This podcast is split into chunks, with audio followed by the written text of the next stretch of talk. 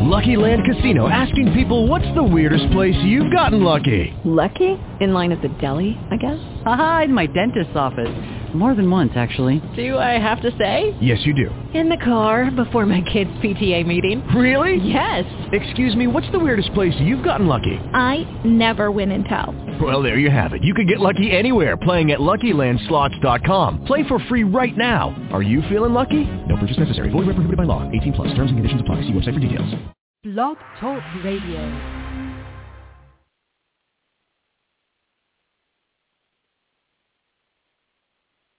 To all my people in the struggle, you think God's forgotten about you. Here's some pain medicine. Let's go!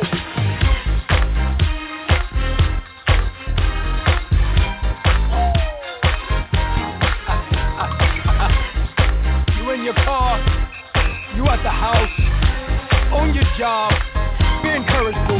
Come on!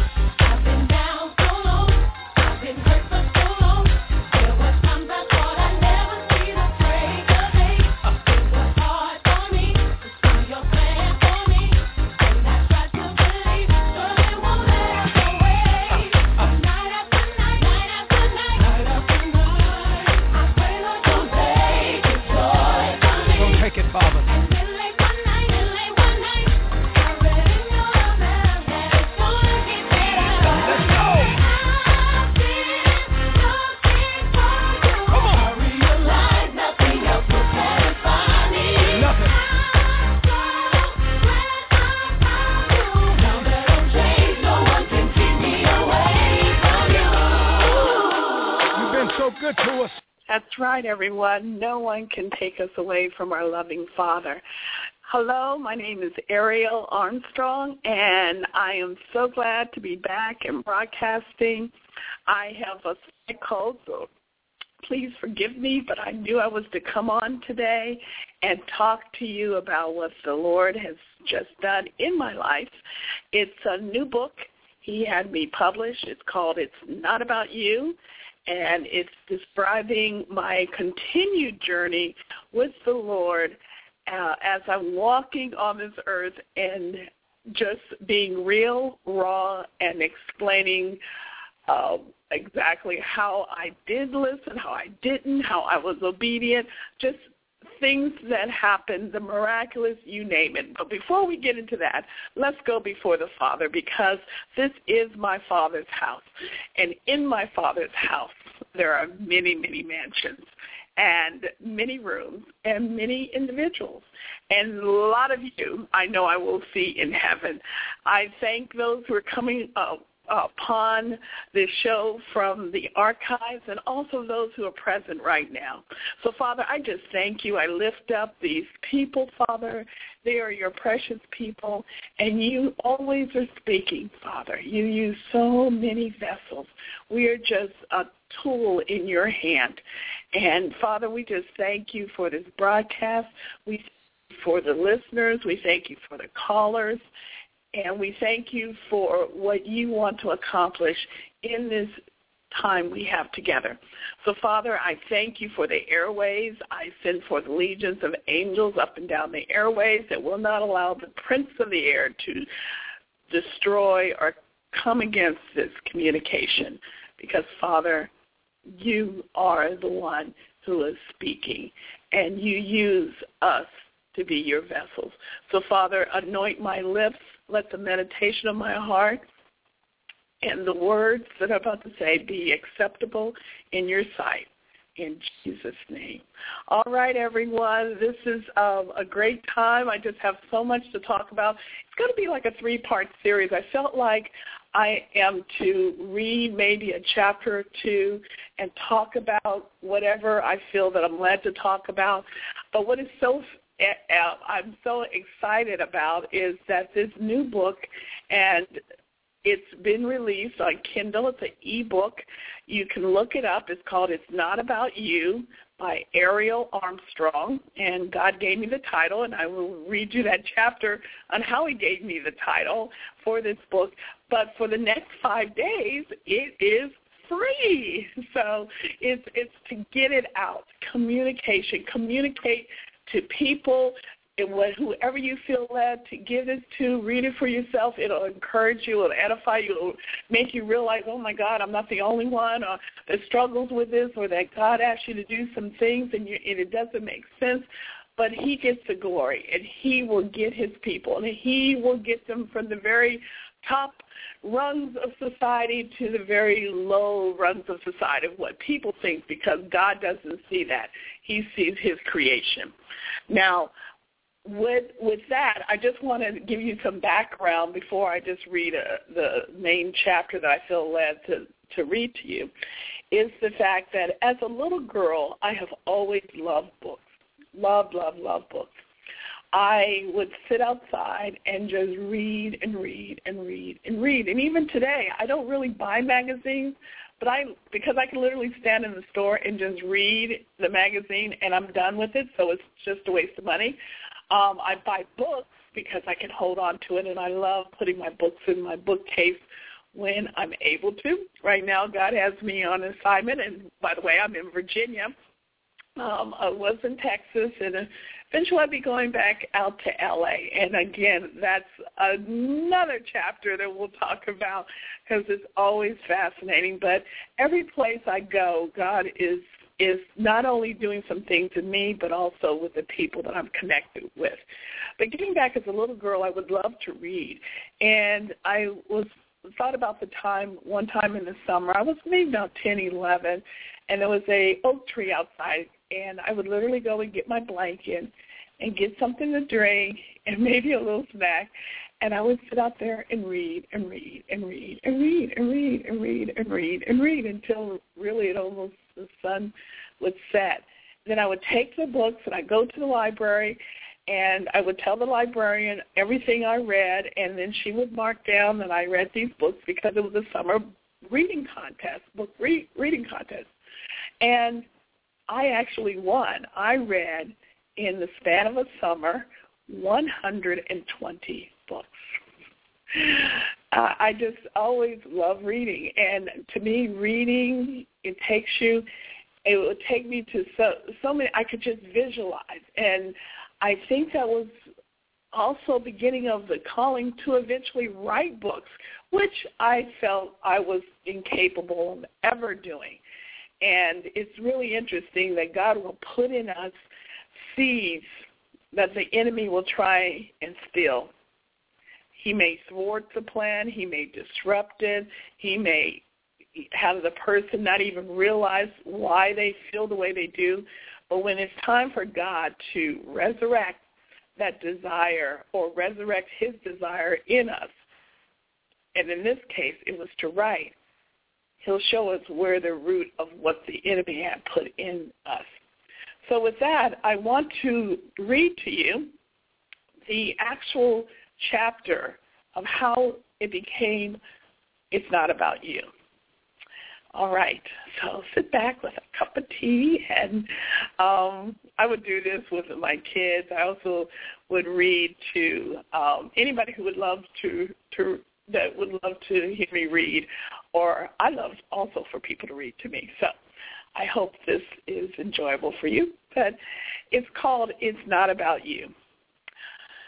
I had just finished the manuscript of Be Made Whole. It had been rewritten several times in addition to being line and substantive edited, and it was now ready for publication. I was attending a conference hosted by the Christian Leaders, Authors, and Speakers Services CLASS in Denver, Colorado. This organization was giving attendees an opportunity to speak to publishers and other literary agents. The conference was held in conjunction with the Christian Booksellers Convention. During the first day of the conference, publishers were to meet with speakers who were also prospective authors. I had contacted the conference host a week before it started to see if anyone wanted to share a room with me. They said they would take my information and give it to anyone who wished to do the same. A few days later, I was contacted by Pastor Essie Mathis, who called me before I could call her. We talked for a while. I really liked her. I learned that she was a pastor who was living in Delaware. As we talked, I discovered that we were both called to write and learned that she had two boys as I did. We then discussed arrangements for the conference. I can't make it the first day, but I will come be, but I will be coming the following morning, she said, pointing out a prior commitment.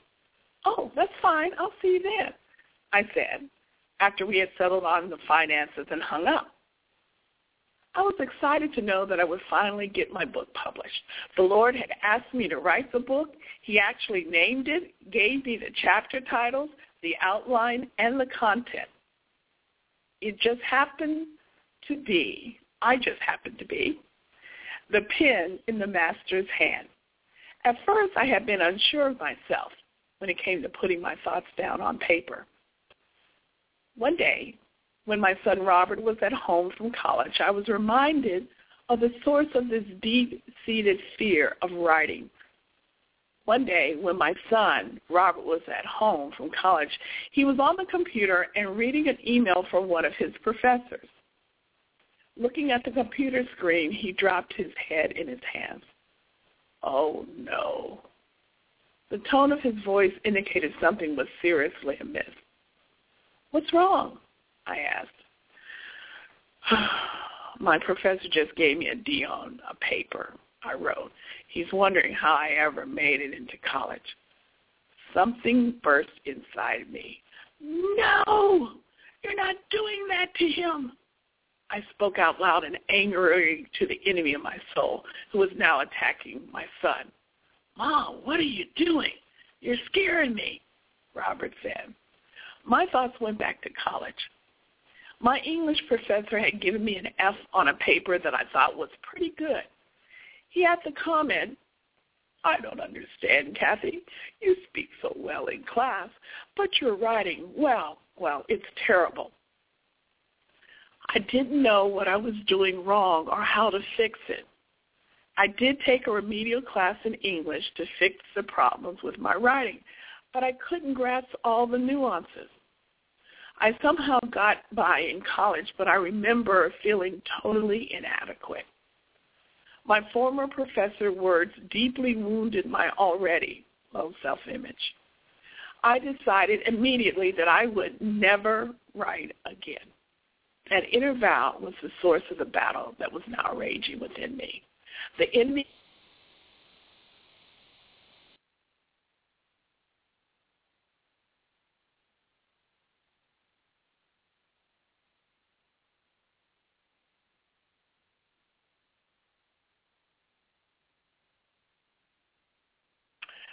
The devil is a liar. You may be the prince of the airways, but God's word will go forth. Father, I thank you for this time, and I thank you that I will continue to per- persevere and press through. I bind up every evil force that is trying to come against this communication. For everything you do, you have to give back seven times what you have stolen. All right, everyone. Yep, this is the real battle we are in. We battle not with flesh and blood, but principalities and powers of darkness. As I was rudely interrupted, let me continue. I realized what he was doing and I declared out loud to the atmosphere, you know what, Satan? The war is on now. I will write this book and there is nothing you can do to stop it. The blood of Jesus is against you. Thank you, Lord. Thank you. Uh, okay. I am reading from my own book. And what happened is that, and I'm going to continue on because, alrighty. Bear with me for a minute, everyone. Uh, okay. God had helped me break through these fears and complete the manuscript that was now um, in my hand to try to get published. During the week before my departure, I was extremely busy between work, packing, errands, and making necessary arrangements. I had tons of things to do. When I arrived in Denver, I actually went to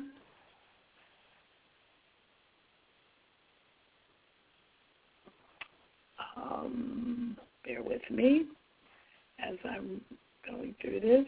The just warfare, but I will get through this. Thank you, Lord. Thank you, Father. Thank you, Lord. Thank you, Lord. I know the story, but I want to read it to you. There's something about the reading of of the testimony. It says we overcome by the word of our testimony and the blood of the Lamb. Okay.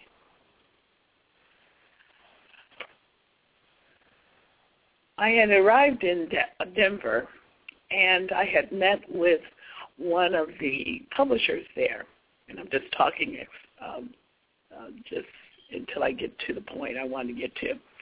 And what had happened is they had said, well, you don't have 10,000 followers, so we can't publish your book.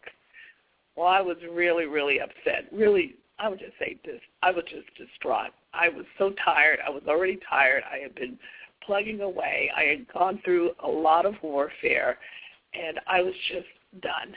I don't know if you've ever gotten to that point, but that's where I was. So I now I'm back to this um, to the book. I thanked him and left. At first, I was in a daze, but when I got to my room, I erupted. I threw the manuscript on top of the dresser. You know what, God? I said, there's your manuscript. I'm done. No one is going to publish this. I did what you told me to, and then I added sarcastically, you get it published just writing about that, what transpired on that day in Denver makes me cringe. But frankly, this is where I was at. I didn't want to repent. I was angry. Despite the Bible's warning not to let the sun go down on your anger, I was boiling over with this as well as a variety of other emotions. I'm leaving. I'm getting on the first flight out of here, I told myself. I went to bed, but needless to say, I couldn't sleep. I tossed and turned all night. I knew I was in rebellion, but I didn't care. I didn't want to repent and just felt justified with my attitude. Now morning came and there was a knock on my door. Oh no, I had forgotten that my roommate was arriving. I really don't want to talk to her. I know. I will just tell her what, that she can keep the room. All sorts of ideas were running through my mind. I will tell her that I just decided to leave and I rehearsed a variety of scenarios in my mind before I reached the door, but all were in vain once I turned the knob.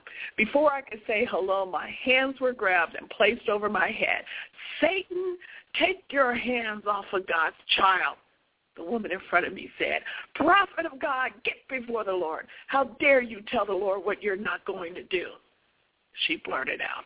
I slumped to the floor in a blubbering heap. I had angered God, and now he was chastising me. I was scared, both of God and of her. I hear the Father saying, don't abort, don't abort, don't abort what I have put in you, daughter. She continued. I didn't hear any more.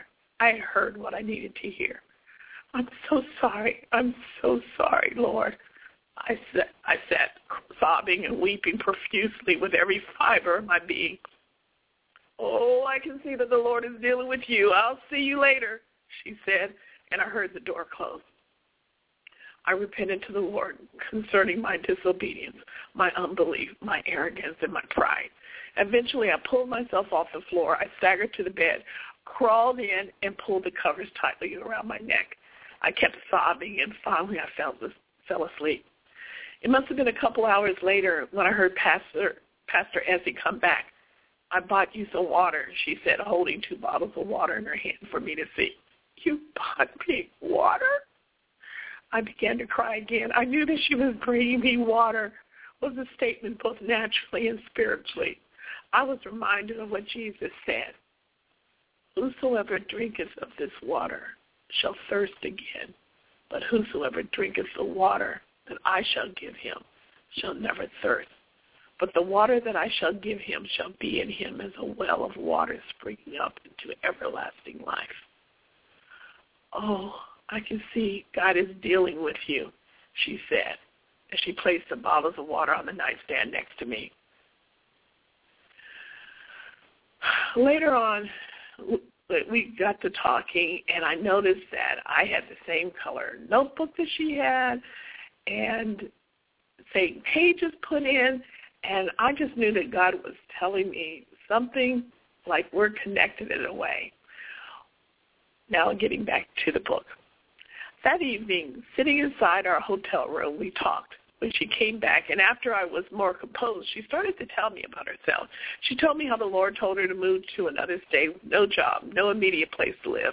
She didn't flinch at his request. She just obeyed. I was very impressed with her stories because I have never met anyone with such a faith walk like hers. I told her about my two sons and made the following statement.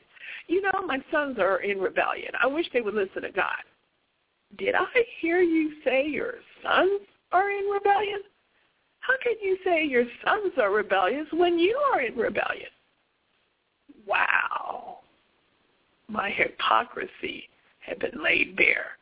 While I was complaining about my sons, I have forgotten what I had just done, rebelling against God's plan for my book.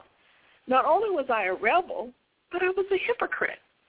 God was using Pastor Essie to hold a mirror up to my face and forcing me to look at myself. This woman was sent by God. Pastor Essie then stopped and looked at me. God is telling me to tell you to grow up. It's not about you. The Lord was telling me to wake up. It's about the people he wants to reach through me. God must have a legal body to work with upon the earth. Those words that the Lord spoke to me changed the course of my walk with God. He was letting me know that lives are at stake and I must be obedient.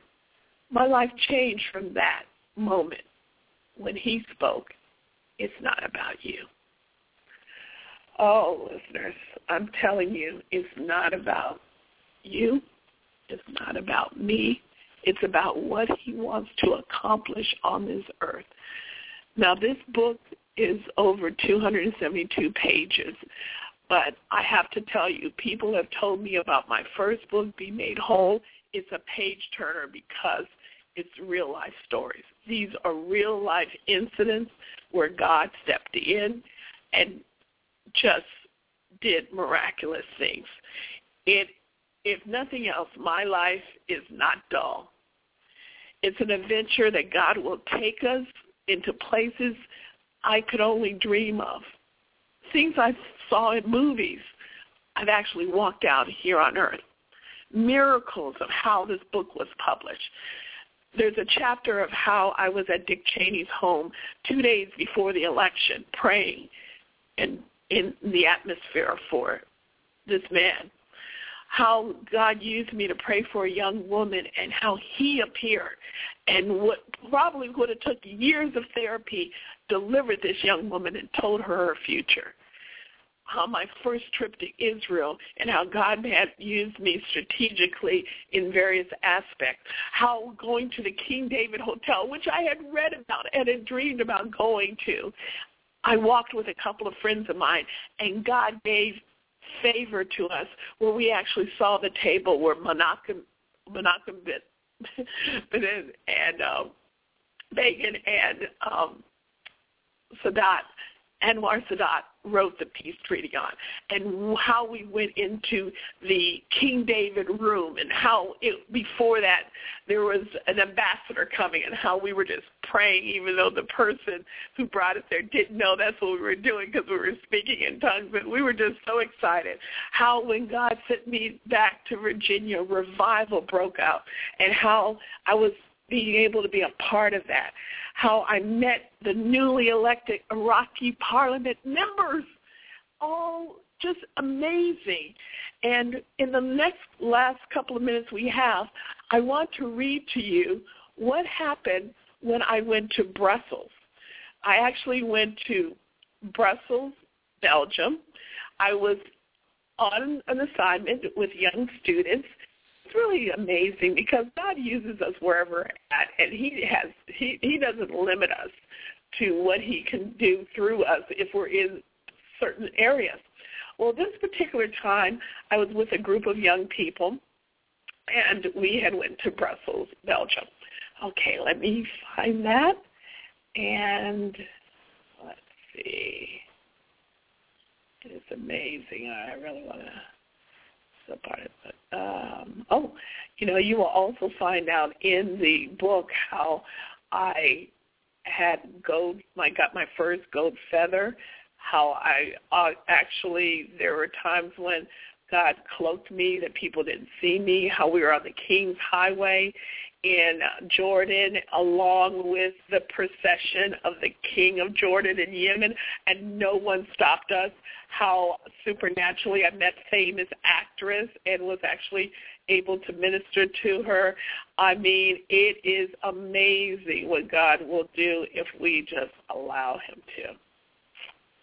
Now, while I'm finding this, I want to um, play this because I believe once I start reading, it will take us out. So I do want to give this Aaronic benediction, which is a prayer to you and is something that is a blessing to you from God. Here it is.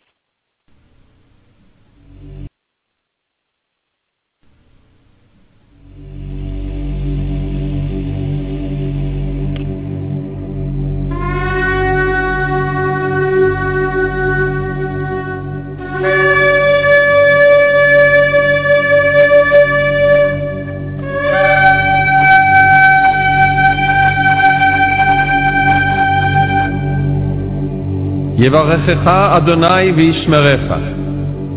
יאר אדוני פניו אליך ויחונקה. יישא אדוני פניו אליך וישם לך שלום. The Lord bless you and keep you. The Lord make his face shine upon you and be gracious to you. The Lord lift up his countenance upon you and give you peace.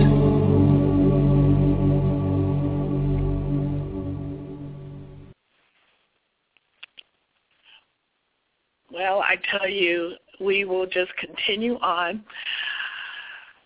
European Union headquarters. This is from Galatians 2.2. I went there because God revealed to me that I should go. While I was there, I met privately with those considered to be leaders of the church and shared with them the message. I was traveling with students from the United States as part of a presidential leadership delegation. We were scheduled to visit London, Paris, and Brussels. The previous day we had been in London. We went on the London Eye and visited the Globe Theatre. The kids even debated students from Eton College. We're now on our way to Belgium via the Channel Tunnel. We were headed to the capital of Belgium, Brussels, and it was Tuesday, just like in the movie. If it's Tuesday, it must be Belgium. This particular morning, I was informed by the 12 students that I was in charge of that they wanted to be known as the Yummy Chocolates. After all, we were in Belgium. From the beginning of our educational tour, they had decided to come up with a creative name that I could call them by when I needed to get their attention. For instance, when we were in France, they were to be called the Smelly Cheeses. The only time I had a problem with their group name was in England when they wanted to be called the Bloody Killers. I said, no, we're, I'm not running through the streets of London calling you Bloody Killers. So with much angst, they agreed that I could call them the BK Kids. Come on, yummy chocolates. We have to get to our seats. I pleaded as we climbed the steps toward the Economic Union headquarters building. We had already visited the Grand Plaza, which is located in downtown Brussels, walked as a group to a chocolate factory, secured souvenirs, and had lunch at a local cafe. Our seats were in the group gallery seating, way up in the nosebleed section. Finally, we made our way up to the top gallery. Wow, this is so cool. The students agreed that this was the coolest thing they had ever seen. It was now time to see the European Parliament, the only elected body within the European Union. It has 736 elected members representing over 500 million people. Not only is Brussels the capital of Belgium, but it is also the unofficial capital and headquarters of the European Union. It was here where we were going to listen to and see this legislative body called the European Parliament in action. I did not see it as a coincidence that I was inside the headquarters of the European Union. God had used me before to speak to leaders of the, all types, and now I was bringing future leaders from the United States to help facilitate their learning experience. I'm going to move on. We listen as a member of parliament from the Great Britain rose to speak. He was angry that the governing body was even considering accepting Turkey as part of the EU. He had told of the influx of radical Muslim and the rise of anti-Semitism in England. And as we were listening to them bicker back and forth of whether or not Turkey should be part of the EU, the Lord spoke to me. I want you to speak to this man, this leader, and encourage him. Let him know that what he is telling them is the truth. What, Lord? You want me to talk to him? How is that possible? I'm all the way up here and he's all the way down there and I'm with kids and he's a world leader. I tried to convince the Lord, but nevertheless, I told the Lord, if you make a way, I'll do what you want me to do. After that discussion was over, we stayed for about another 15 minutes because we were scheduled now to go to Breendonk, a concentration camp outside of Brussels. Come on, yummy chocolate, chocolates, I said. I led my group down the hall. I looked to the other side of the hallway and saw a group of people making their way toward us. I realized that the oncoming entourage included the world leader that God wanted me to speak to. We almost ran into each other at the top of the stairs. Before I could try to figure out the probability of this happening and the enormity of what I was to say, I blurted out, excuse me, sir, can I talk to you? Security gathered around him as I approached. He looked at his security and nodded as if to tell him it's okay. Sure, he said, and then he stopped to see what I had to say. He waved off most of the entourage, motioning them to go ahead of him to the motorcade. Just one person stayed behind to stand guard, a cordial distance away from us. Go ahead of me and get on the bus. I'll be there in a minute, I told my students as I waved for them to go in front of me. Nervously, I walked side by side down the steps with this world leader, just wanting to honor my promise to the Lord. I want to tell you that what you said in there was the truth. God wanted me to tell you this to encourage you in your stand. He was pleasantly surprised at what I told him. He then did something I didn't expect. He began to explain to me what was really going on in Great Britain as if I were a member of parliament. He told me about the rise of the skinheads and the rise of anti-Semitism. Anti-Semitism. Thank you. Thank you, he said as we about to part. You're welcome. I only told you what God wanted me wanted you to know. Before we left, he I reflected on this moment it was years later that I came across the following, which was an article describing what this minister was talking and how the rise of anti-Semitism was coming to pass. Well, ladies and gentlemen, the time has just flown. It's been wonderful. I am going to um, be having another broadcast, but please go to Amazon Kindles and download your free copy and get the book for the next five days free and pass it on and tell many people and let me know what you think. All right. Love you in the Lord. Bye-bye. To all my people in the struggle, you think God's forgotten about you. Here's some pain medicine. Let's go.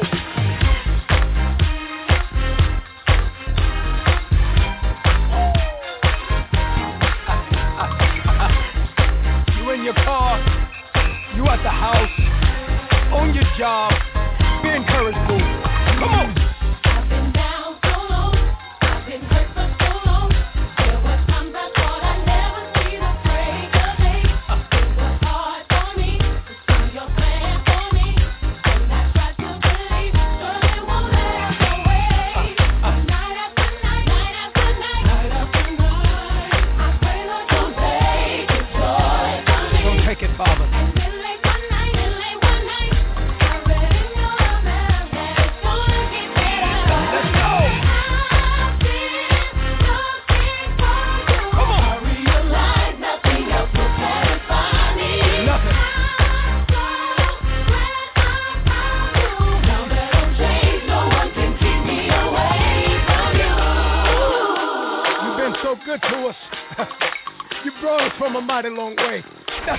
Love you. Come on.